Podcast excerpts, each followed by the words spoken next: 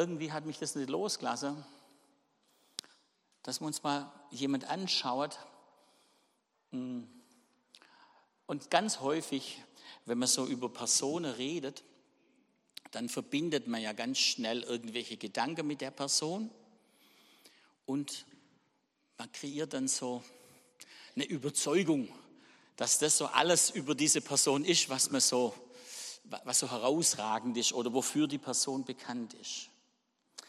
Die Person, die ich heute angucken möchte, uns in, ja, mit uns angucken möchte, die wurde in Indien begraben, sagt man. Wer ist das dann? Thomas. Es gibt einen Jünger, der hieß Thomas.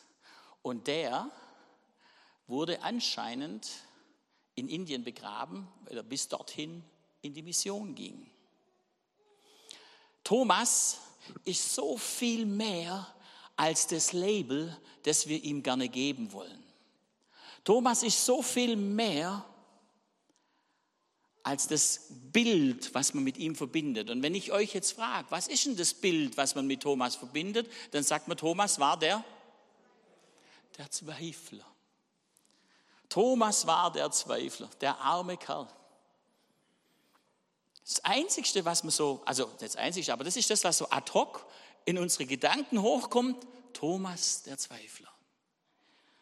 Aber wisst ihr, und natürlich wissen wir das, wir haben es ja alle schon gelesen, oder die meisten von uns, denke ich mal, die haben doch alle zweifelt.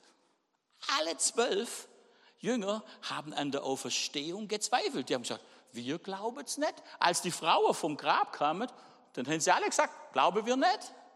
Aber interessant ist, der, der die Antwort auf seine Zweifel gekriegt hat, den bezeichnen wir als Zweifler. Die anderen, hm,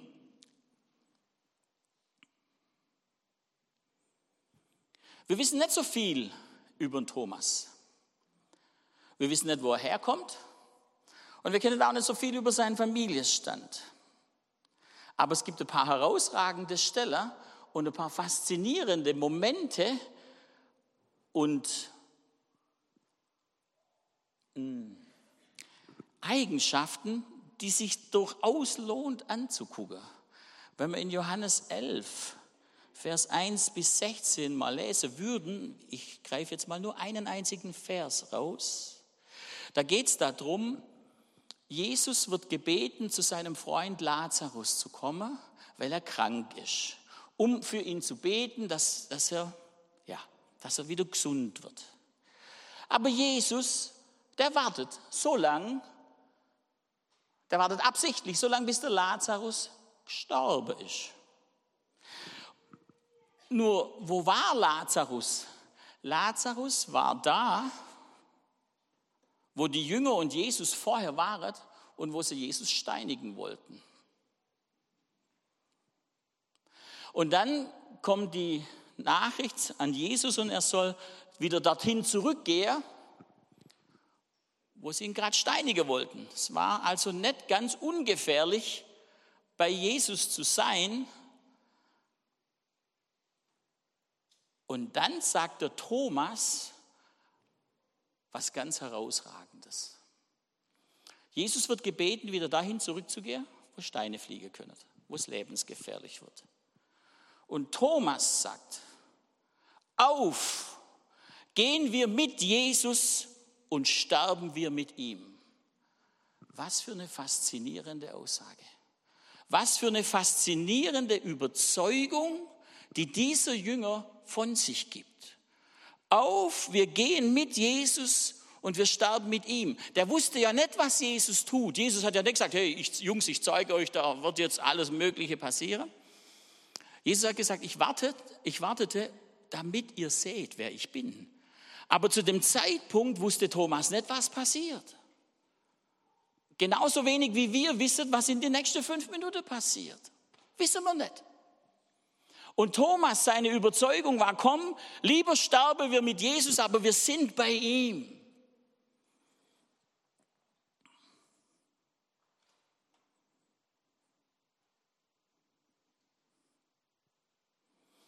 Thomas war ein echter treuer. Thomas war echt hartnäckig.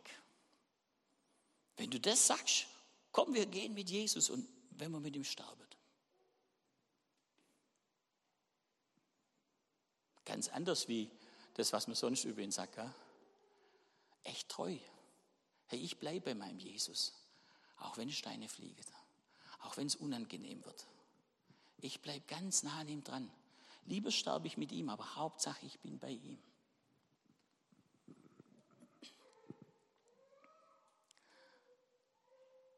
Er hat vielleicht ein bisschen langsamer, war im Verstehen, hat ein bisschen länger braucht, bis er so alles checkt hat. Aber er war entschlossen, er war echt entschlossen, Jesus zu folgen. Und das fand ich einfach faszinierend. Von dem Thomas, dem man nur ein paar Verse in der Bibel liest, er war dran. Lasst uns auch mitgehen und wenn wir sterben. Natürlich sind sie nicht gestorben, aber das ist sicherlich die richtige Antwort, die der Thomas da gebaut hat. Das ist sicherlich die richtige Aussage.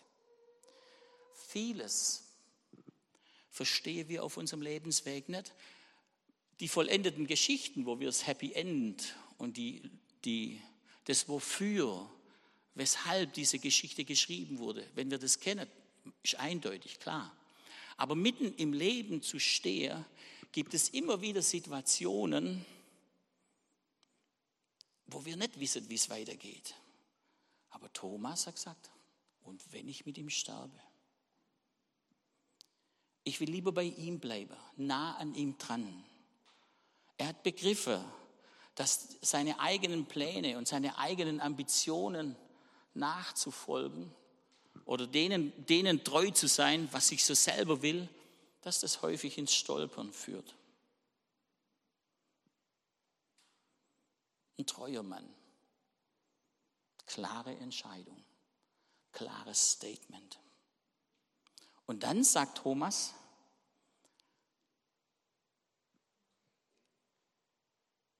lasst uns gehen.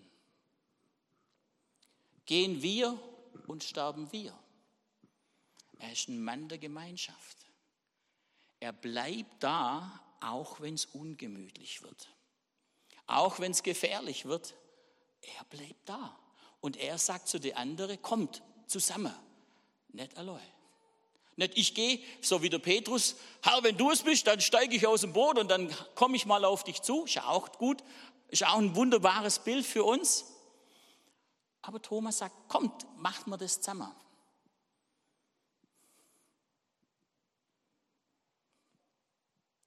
Und dann in Johannes 14 Verse 1 und folgende, da möchte ich mal der fünfte Vers rausgreifen, wo Jesus sagt, ich gehe und ich werde euch Wohnungen bereiten.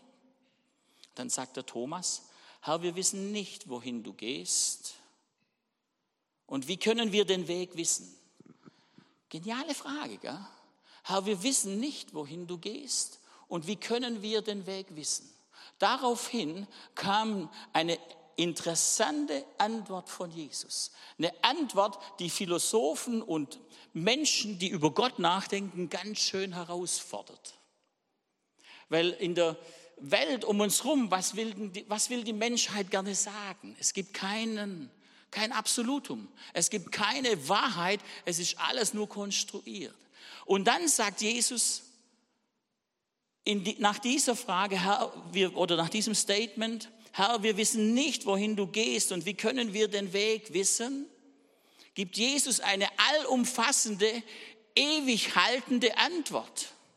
Wieso? Weil einer gefragt hat, dem wir gerne oder dem man gerne sagt, er ist der Zweifler. Vielleicht wäre doch der Thomas eher der, der von dem wir lernen können, Fragen zu stellen. Von dem wir lernen können, das, was in uns wirklich drin ist, ungeschminkt unverblümt einfach mal raushauen. Einfach mal zu Jesus kommen und sagen, Herr, so ist es. Ich check's nicht, ich versteh's nicht. Ich habe keine Ahnung. Und dann sagt Jesus die geniale Antwort. Ich bin der Weg.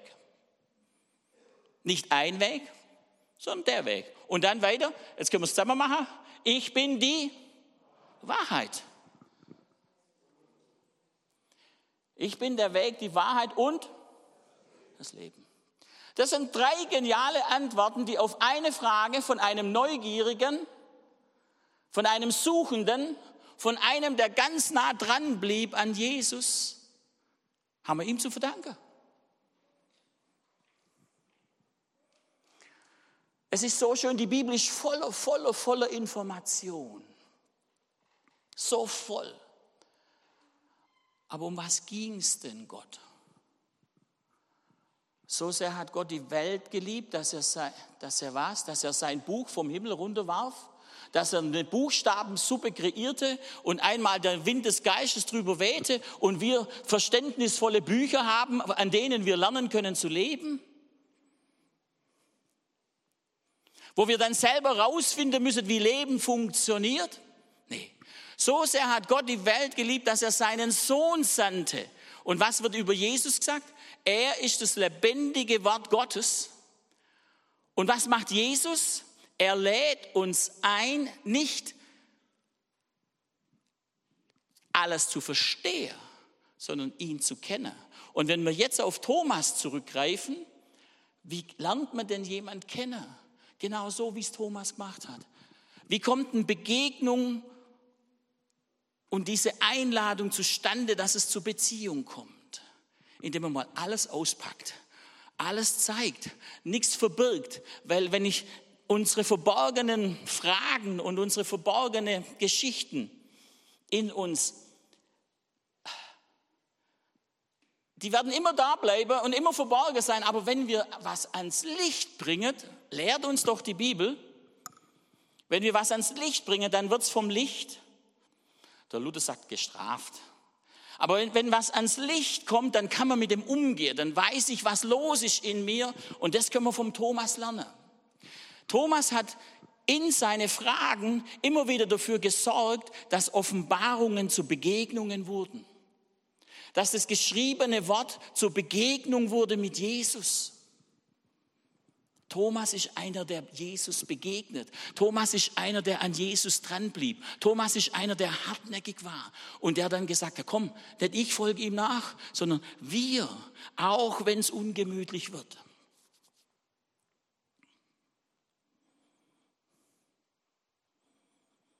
Thomas will es genau wissen. Und dann die unsere bekannte Stelle von Thomas wo er sagt, nach der Auferstehung, erst muss ich seine von den Nägeln durchbohrte Hände sehen. Johannes 20, 25. Erst wenn ich das sehe, er hat es gesagt. Die anderen Jünger haben nur gesagt, wir glauben nicht, dass der auferstanden ist. Und der Thomas hat gesagt, ich lasse mich drauf ein. Wenn sich der Gott mir vorstellt, erst muss ich ihn sehen. Was für eine geniale Bitte. Was für eine, was für eine geniale Aussage und eine Ausrichtung Richtung Gott mit seinen, mit seinen Fragen. Die anderen haben genauso gezweifelt. Aber Thomas hat gesagt, ich will's erleben. Der hat Gott die Chance gegeben, wenn ich ihn sehe. Und Gott kann sich doch und will sich doch offenbaren.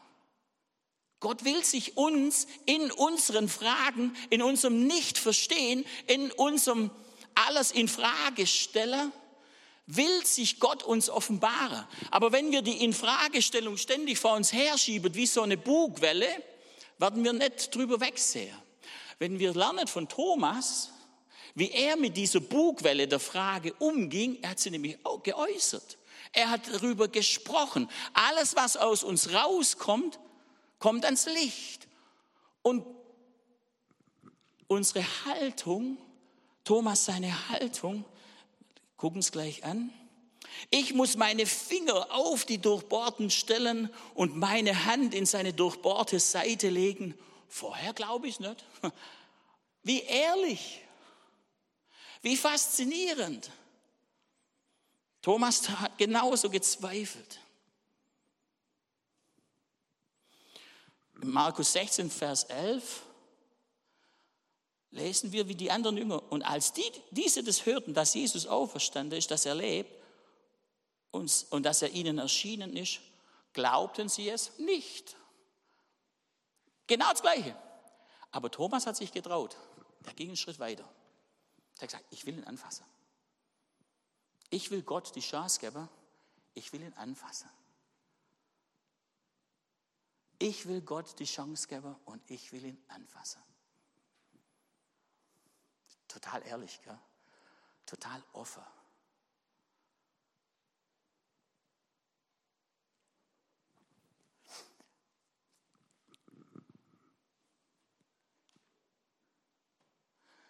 Die anderen Jünger haben auch erst geglaubt, als Jesus dann in den Raum gekommen ist, als er sich ihnen offenbart hat, als er durch die geschlossene Tür, durch die Wand durchkam. Aber Thomas will mehr. Thomas sagt, ich will ihn berühren.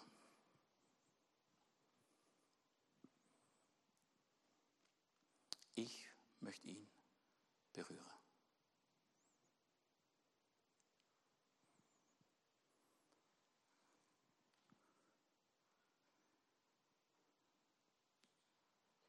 Unsere Zweifel halten Jesus nicht zurück.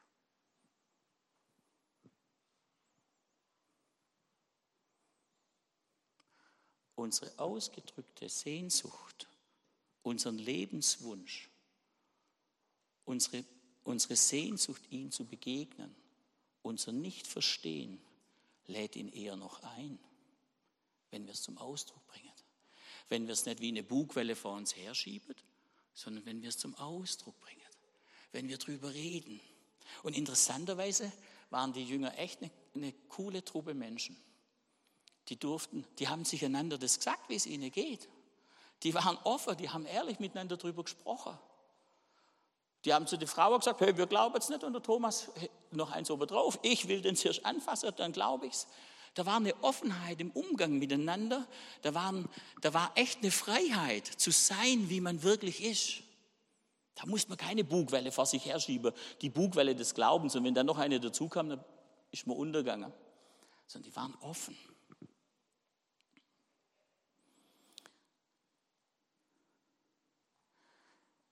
Jesus hat darauf reagiert. Und interessant, Jesus hat ihm keine Moralpredigt gehalten.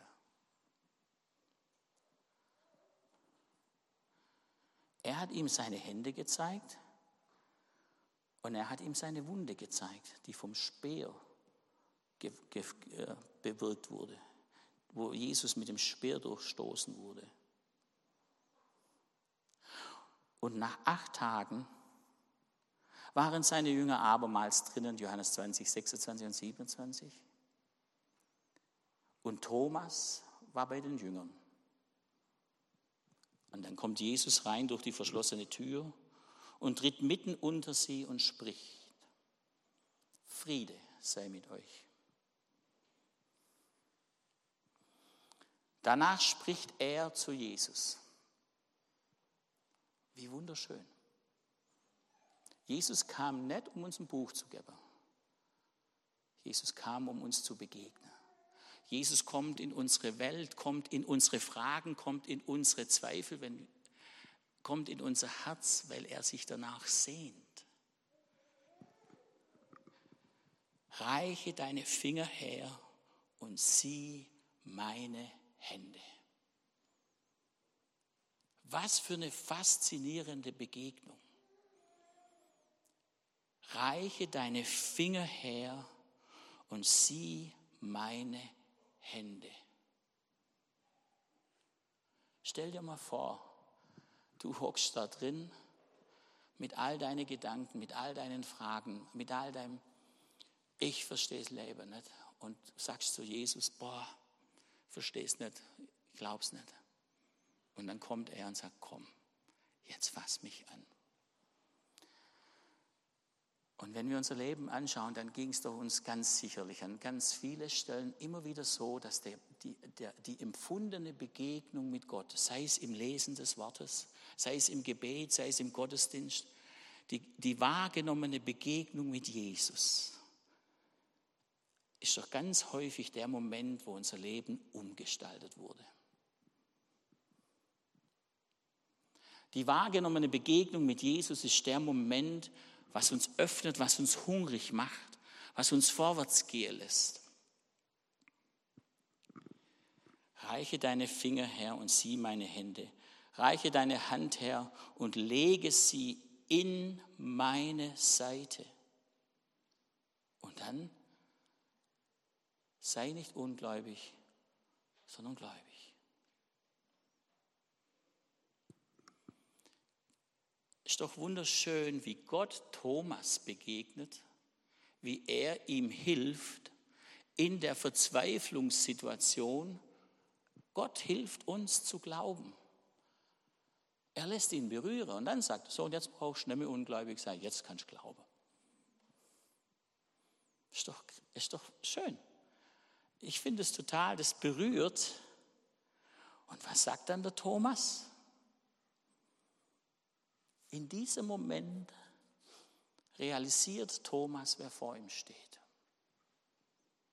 Dann sagt er das größte Gebet mit der meisten Auswirkungen in fünf Worten. Mein Herr und mein Gott.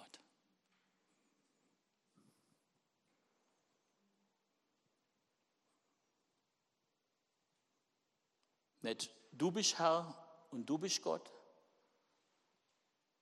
Das größte Gebet mit der größten Auswirkung für dich ist, für uns ist, wie Hiob gesagt hat. Ich habe dich vom Hören sagen vernommen, aber nun hat mein Auge dich gesehen. Dann sagt Thomas, mein Herr und mein Gott. Thomas erkennt ihn als seinen persönlichen Erlöser. Thomas erkennt ihn und er hat eine richtige, alles erfüllende Begegnung mit Jesus Christus, dem Sohn Gottes. Was nachher bewirkt hat, dass man ihn in Indien begraben hat. Weil diese Offenbarung, mein Herr und mein Gott, hat all seine was man vorher schon gesehen hat, seine Hartnäckigkeit, seine Entschlossenheit, noch mehr beflügelt, noch mehr Kraft und Momentum geschenkt, diesem Gott, diesem Herr Jesus, diesem einzig wahren Gott nachzufolgen.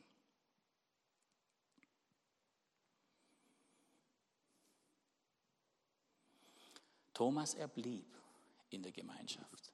Thomas, er fragte. Thomas hat sich geöffnet und hat zum Ausdruck gebracht, was er braucht, um zu glauben. Das ist Thomas. Und das hat mich berührt. Das ist Thomas, der sagt, mein Herr und mein Gott. Was am Ende zählt, ist nicht unser Wissen. Was am Ende zählt, ist unsere Hingabe. Wem lebe ich hingegeben? Wem lebe ich? In wen habe ich mich verliebt und mit wem gestalte und lebe ich hingegeben? Wen liebe ich von ganzem Herzen? Und darin war Thomas uns ein Vorbild. Ich wünsche euch einen schönen Sonntag. Ich wünsche euch die Begegnung ich wünsche dir die Begegnung mit deinem Herrn und mit deinem